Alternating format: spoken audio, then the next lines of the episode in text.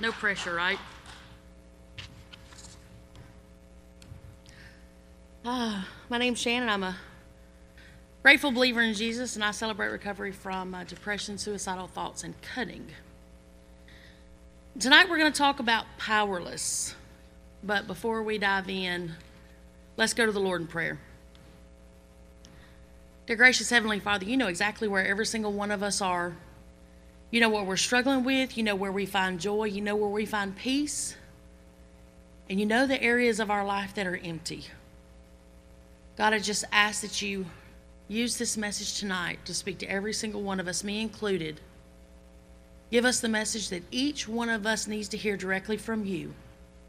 God, help us to apply it to our lives, change our lives so that we can walk closer with you and be a walking billboard of your mercy, grace, and forgiveness so that we can point one more towards your hope, the hope that's found in your Son, Jesus Christ.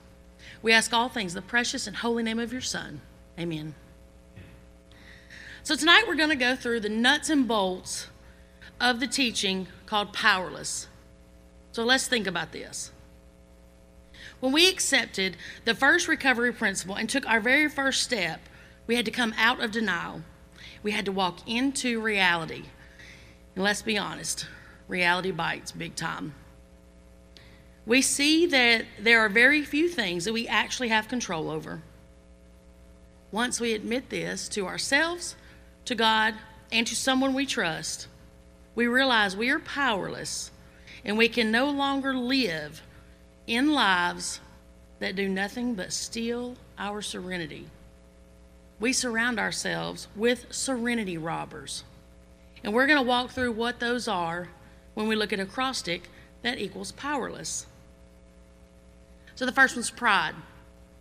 Ignorance plus power plus pride is a deadly match. They will mix up the most deadliest cocktail. No matter what your pain is, they say, I can numb that.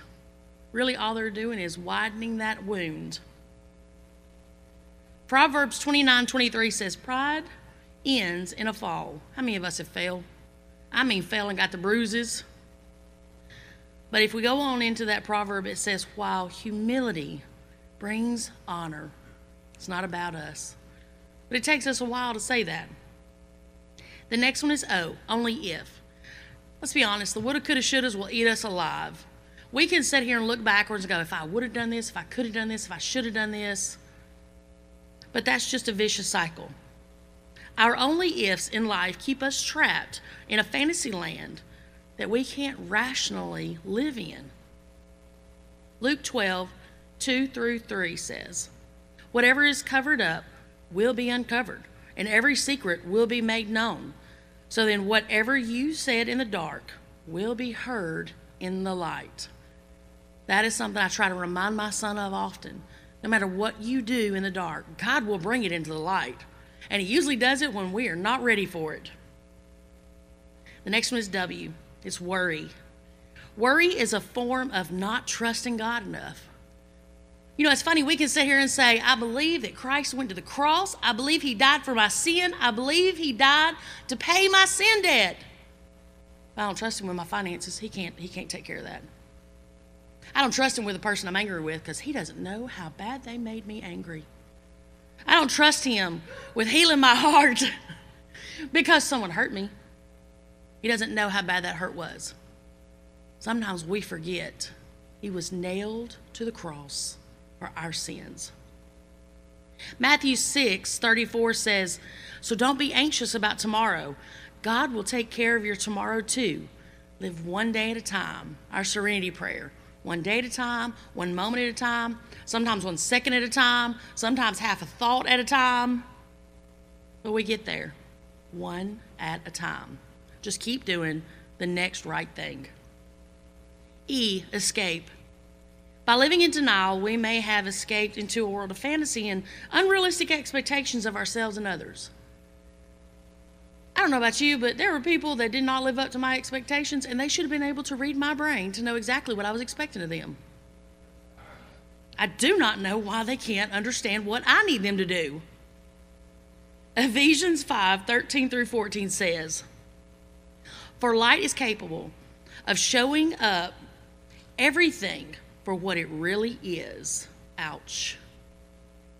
It's even possible for light to turn the thing it's shining upon into light also. That's what happens when God makes us a new creation. He shines light on us and He brings us into the light. And then as we walk closer with Him, we begin to reflect His light out into a hurting world. R is resentment. Resentments are like the emotional cancer. If they're not allowed to fester and grow, we're good. But if we don't keep them in check, it's like me drinking poison and trying to wait for somebody else to get sick. Ephesians 4 26 27 says, In you, anger, do not sin. I'm sorry, that's a typo. In your anger, do not sin. See, I'm going to have to repent. Do not let the sun go down while you are still angry, and do not give the devil a foothold. So many times we forget that there's a wolf outside our door, and he's only there to do the devil's work. And if we don't shut that door, he's going to sneak in. And the enemy comes as something that we will allow into our lives. That's the only way he can walk in. We're like, yeah, come on in, it's fine. I mean, let's be honest, we've all got those friends that we need to check them at the door and then close the door, not let them in. But we're like, oh, I remember you used to hang out. And we forget about all the old times. We forget about all the trouble they got us into. Now, we've made decisions to get into that trouble too. But we ain't got to let them come in and bring that trouble again. We have that choice. L is for loneliness. Loneliness is a choice. And I've had people argue this with me. In recovery and in Christ, you never have to walk alone. Hebrews 13, 1 through 2. Continue to love each other with true brotherly love. Don't forget to be kind to strangers, for some who have done this will have entertained angels without realizing it. Can't tell you how many times I've said, you know, in, in recovery, we have 12 steps. There's no 13th stepping. And people look confused. I'm like, 13th stepping is when you use your recovery meeting as a dating service. There's no 13th stepping. E is for emptiness. You know that empty feeling deep down inside? It's like a cold wind of hopelessness that blows right through us. John 10 10 says, Jesus said, My purpose is to give life in all of its fullness. S is selfishness. We often pray, Our Father, which art in heaven, gimme, gimme, gimme, gimme, gimme, gimme, gimme, gimme. I mean, I know I'm not the only one that does that. And I have this, this vision of God's ear, this huge, giant ear. And as we pray, we're sitting right here, right above where a lady would get her ears pierced. Some men, I understand, but I'm a female, so I'm going from my perspective. But we're sitting right here. And we're leaned in and we're propped, and we're like, God, I need to tell you something. Me, me, me, me, me, me, me, me, me, me. And God says, Well, and you're like, mm, hold on, I'm not finished. Me, me, me, me, me, me, me. How many times do we do that? I've done it. I'm guilty. I have to catch myself. Luke 17 says, Whoever clings to his life shall lose it, and whoever loses his life shall save it. That's a two way street. Prayer is a two way street, it's a two way conversation. Sometimes we need the Holy Spirit to just look at us and go, okay, I need you to shut up right now and just listen to me because I need that. The Holy Spirit's very sarcastic to me sometimes. I had been a kingdom brat, and the Holy Spirit will say, okay, when you're done pitching your tantrum, tantrum we're still going to do it my way. But I see you, I acknowledge you. Now get up, wash your face, let's go. The next S is for separation. Some people talk about finding God as if he was ever lost. I can't tell you how many times the jail ministry they'd say, Well, I don't want your jail Jesus. Okay, well, my Jesus is also in the grocery store. He's also in car wash. He's also. Um, so that's fine. You ain't got to have the jail Jesus. What about that grocery store Jesus? Because you like those little Debbie cakes. They don't want to talk about that. Romans 8 38 39 says, For I am convinced that nothing can ever separate us from his love. Death cannot, and life cannot. The angels won't, and all the powers of hell itself cannot keep God's love away from us. Remember, he went to the cross. Nothing will ever be able to separate us from the love that God demonstrated through Christ when he died for us. So if you're looking at this list and you're checking the boxes off and you're ready to say, yep, need that gone, yep, need that gone, yep, altogether I'm powerless, All of it. Well, congratulations. In your admission of powerless, powerlessness, you have now begun the journey with the second step. We came out of denial, we came out of our pit, and now we realize we have control over absolutely nothing. We are absolutely powerless and we lean on Jesus Christ for his healing, his love, and his forgiveness. So now at this stage, there's a couple things we need to do. This is this is some housekeeping things. So the first thing we need to do is we need to stop denying the pain. It's real. But we got to stop with the pity party. When someone comes to us and they're wanting to talk, listen, justify. I hear you. I understand you have pain. But we don't have to join in in their pity party. If we stop denying the pain, that means you are ready to take the next step in your recovery walk. You do this when your pain is greater than your fear of change. Psalms 6, 2 and 3 says, Pity me, O Lord, for I am weak. Heal me, for my body is sick, and I am upset and disturbed. My mind is filled with apprehension and gloom. Recovery, we say if you're sick and tired of being sick and tired, it's change, time to change. But let's be honest, how many times do we live in gloom and doom and we're quite comfortable with it because we don't like change? So the next thing we need to stop doing is we need to stop playing God. We don't have to have all the answers. And it's okay to not be okay as long as you're a visitor there and don't take up residency. When you're unable to do for yourself what you need God to do, then you will lean on God. You either go to God or you go to yourself, but you can't serve both. Matthew 6 24 says, No one can be a slave to two masters. He will hate one and love the other. He will be loyal to one and despise the other.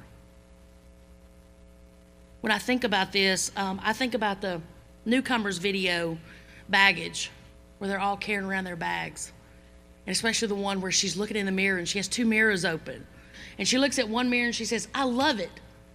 What about you? And she turns to the other mirror and she says, I love it too. Because she's her own little world. And when we are our own little world, we don't make room for God. So, in addition to these things we need to stop doing, there's two things we need to start doing.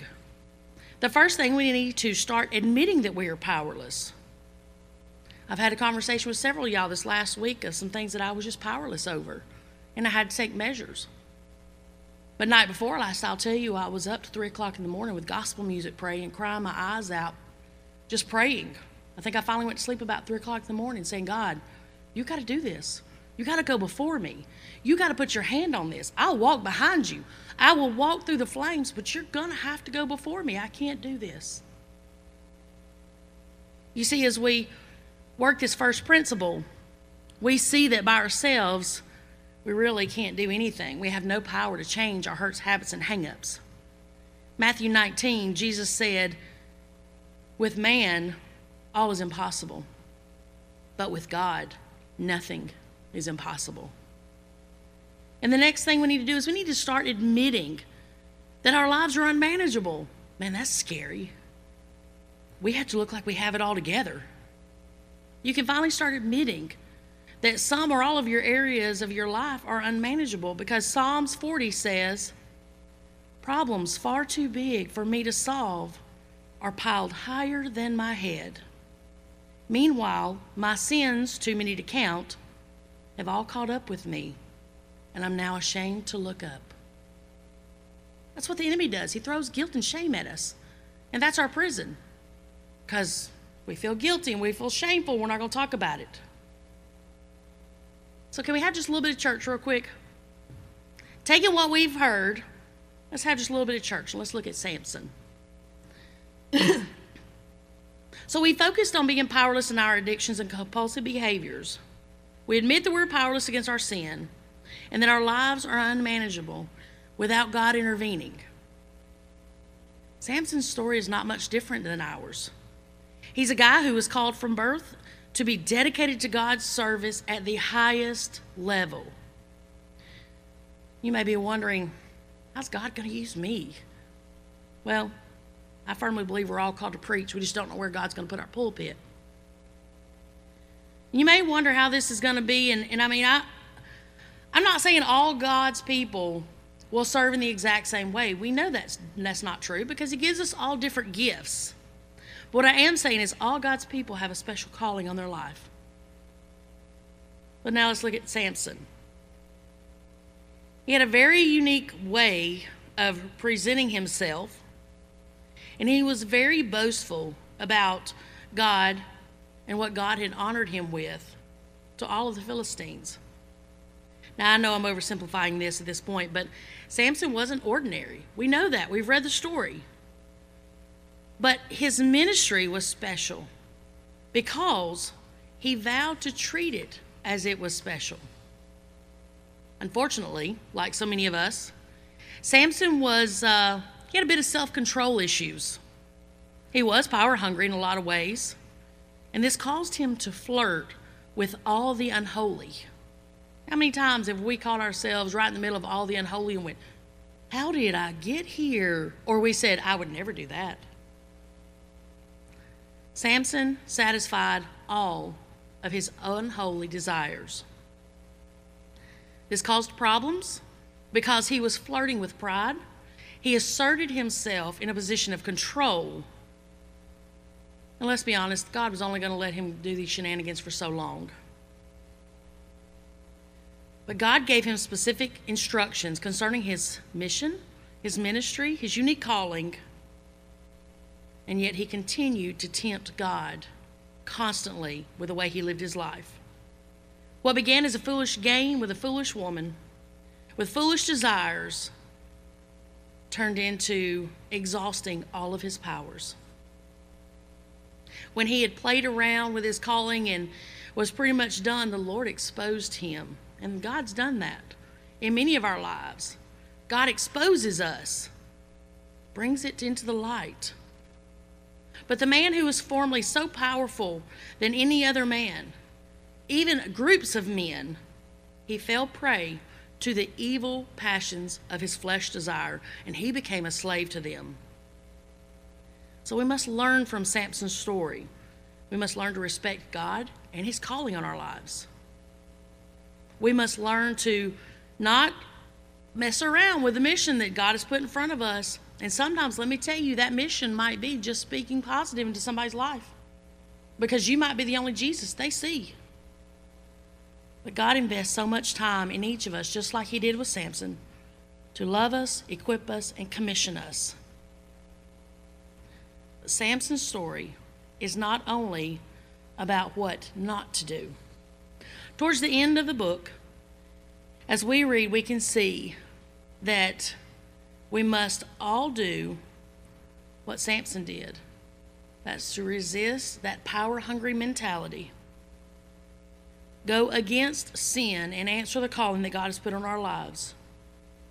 And when we need God the most, cry out and tell Him we are powerless. We cannot do this. And we put it in His hands. You see, Samson became a blind slave to his sin. He was a mockery, and he did everything he could to go against God because he thought he had arrived. He confessed his sins, turned his heart from them, and simply asked for God to strengthen him one more time. And God restored him. God did strengthen him. And before Samson died, God restored his favor gave him strength in the Holy Spirit and his mission in his service. In one day, Samson was more effective in the power of God than he had been his whole life. So, in our recovery, in our principles, in our steps, when God reveals our weakness, it's not to break us down. It's so that we will lean on Him. We will run to Him because His arms are open, His arms of loving, mercy, grace in all of our weakness. It's then and only then that we become strong. So, no matter what the enemy's throwing at you, be encouraged. God is ready, He's willing, and He's available to turn all the tides of the crashing waves that the enemy is trying to throw at us. Just surrender to Him and watch Him work His miracles. This is the principle one prayer. Let's go to the Lord in prayer.